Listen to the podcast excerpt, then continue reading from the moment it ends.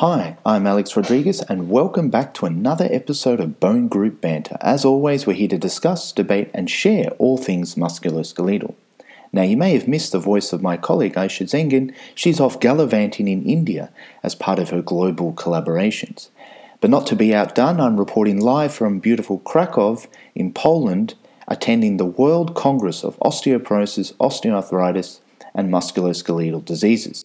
And so, what I have for you today, I'll be presenting some of the abstracts that caught my eye attending this meeting. Our first abstract comes from Eugene McCloskey's group in, from the University of Sheffield, Sheffield and they looked at uh, a screening program for fracture risk reduction. So, in the screening for the prevention of, of fractures in older women, or the SCOOP study, which was a large, multi centered, randomized controlled trial of screening for osteoporotic fracture risk. So, in this study, 12,000 women were randomized, that's randomly allocated to one group or another, to either assessment with uh, the FRAX tool, which we've spoken about before, and or um, having uh, BMD assessed by DEXA if it was indicated from the FRAX assessment, with medications recommended uh, for those found to be at high fracture risk, and this was compared to just usual NHS care. So this is like the, the, the Medicare, essentially a do nothing. So, what they found was that after six months, 12.3% of screening participants compared to 2% of participants uh, given usual, usual care reported taking anti osteoporotic uh, medications. And after 60 months, so this is five years later, 37.1% of uh, women in the screening group um, were still on treatment compared to only 21.6% in the usual care group. So, what this study shows was that systematic fracture risk screening using the FRAX tool leads to markedly greater use of anti osteoporotic medication and greater adherence uh, in women deemed at high fracture risk compared with just usual care. So these findings really inform public health strategies aimed at uh, the reduction um, in, in broken bones. That a simple screening tool can lead to all these, uh, uh these benefits some five years later.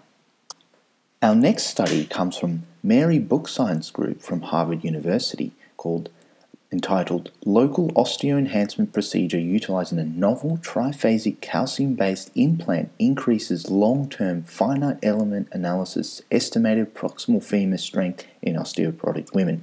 Now, that sounds like a bit of a handful, but just bear with me for a moment because this is some really, really interesting work.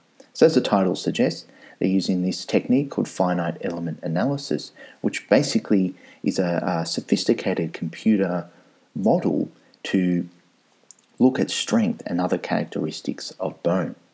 So, in a group, uh, a small group of um, postmenopausal women, so about 70 odd uh, years old, they underwent this procedure called a local osteo enhancement uh, procedure, essentially just trying to strengthen a, a small area of, of bone. And in this procedure, they delivered, as it says in the title, a novel triphasic calcium based implant. So, I suspect this is under patent or still undergoing preliminary trials, so they haven't released much details uh, about this. Needless to say, um, the group has just named it AGN1. And they delivered this AGN1 to the proximal femur. So this is um, the sort of uh, the top bit of your, your hip bone.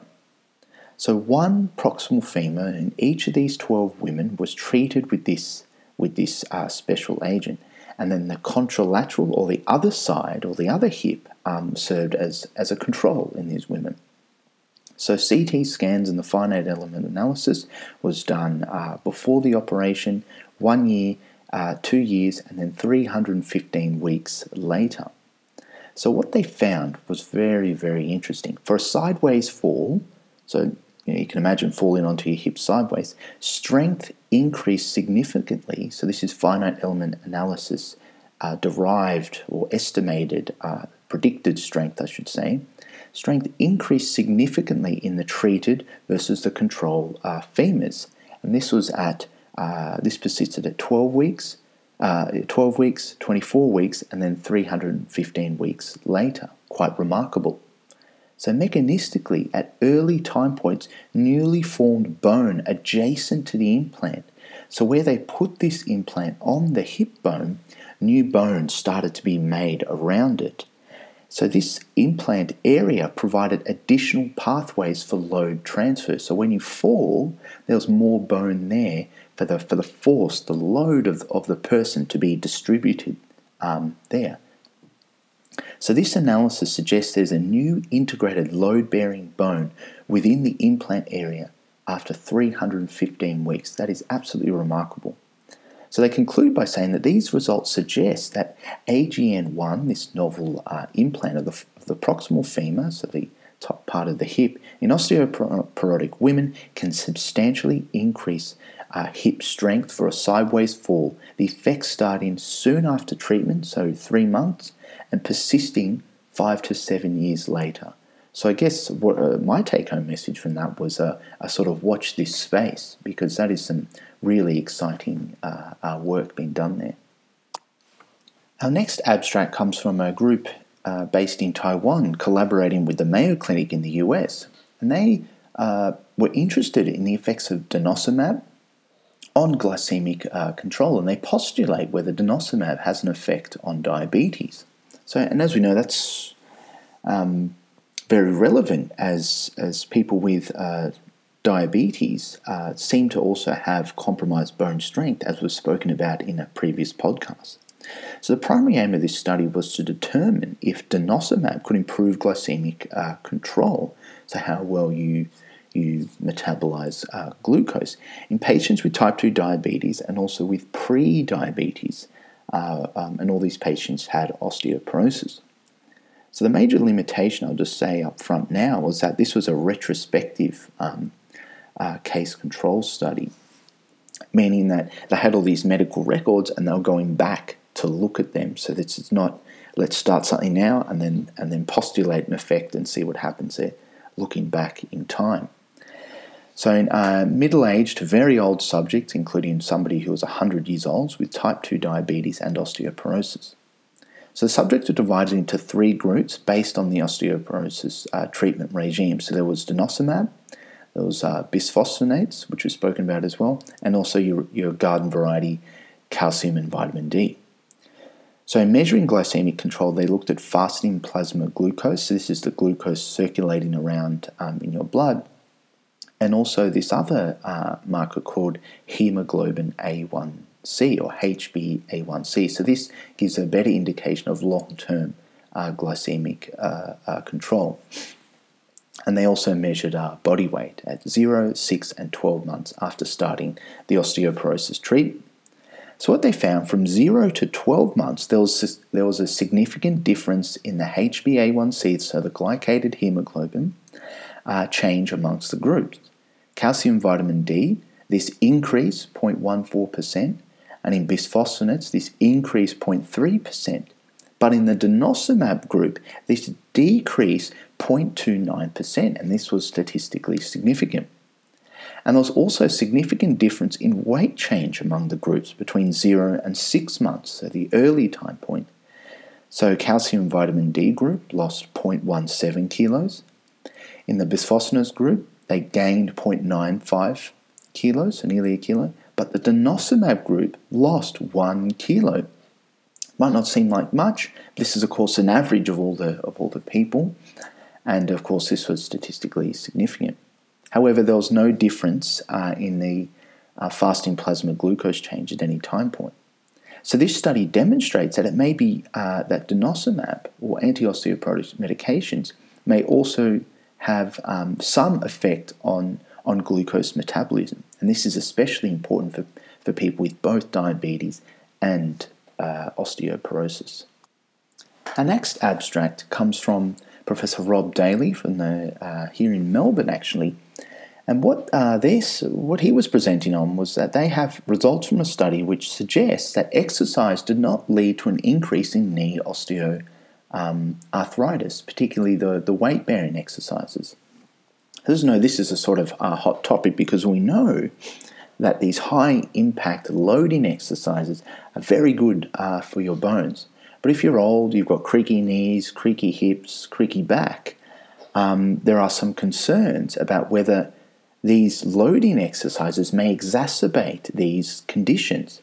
So, therefore, you know, uh, somebody, uh, uh, uh a person may have this trade off in their mind that should I improve my fracture risk or and suffer the consequences of pain in my joints, or should I just continue on this path and have less pain because of the arthritis? So that's what they really wanted to, to try and um, explore, specifically to examine the effects um, of high impact um, uh, loading exercises on bone microarchitectures. They used HRPQCT and also the cartilage health in the knee. So about 162, so 162 uh, who are over 60 years old, 162 adults who are over 60 were randomized to the intervention or uh, usual care. So the intervention consisted of high velocity resistance uh, training and weight bearing impact training and uh, challenging balance uh, training about three times a week.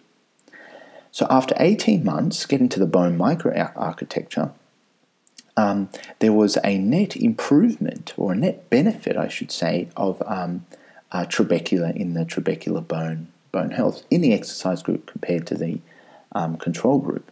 But most importantly, the cartilage volume losses at the tibia were similar in the exercise and the control group. And this was true even when they stratified the results by the, by the uh, presence of um, any defects in the cartilage or any um, uh, existing uh, arthritic uh, lesions there um, before they started the study. So, overall, I guess they, uh, they showed that there can be net improvements in trabecular bone microarchitecture without any um, uh, adverse effects on knee, knee cartilage and, and, and the structure of of the knee joint. So this will go a long way to allaying some of the fears out there in the population. Our final abstract comes from Sweden, which uh, in this single centre um, investigated the effect of Lactobacillus reuteri on bone loss in older women with low bone mineral density. So this bacteria is found in uh, uh, yogurts and, and um, other uh, fermented dairy products.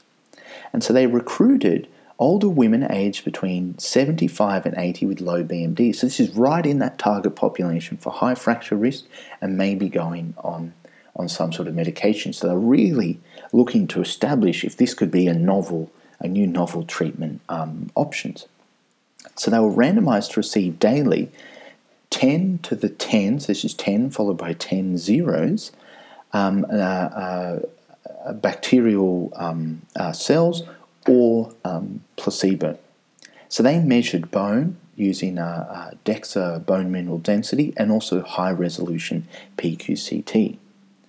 And the um, study went for, uh, lasted 12 months or one year.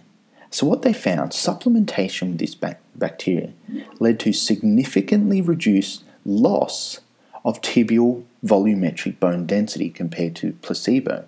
So, although they lost bone um, over time, uh, supplementation with this bacteria seemed to attenuate that loss. So, in these older women who are going to be losing bone probably quite rapidly, were able to slow that rate of bone loss.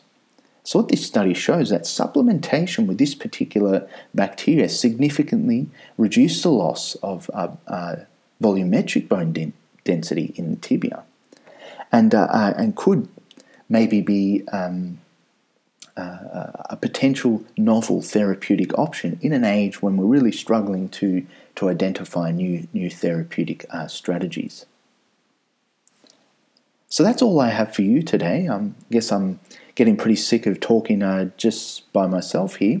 It was uh, wonderful to report from, from lovely Krakow.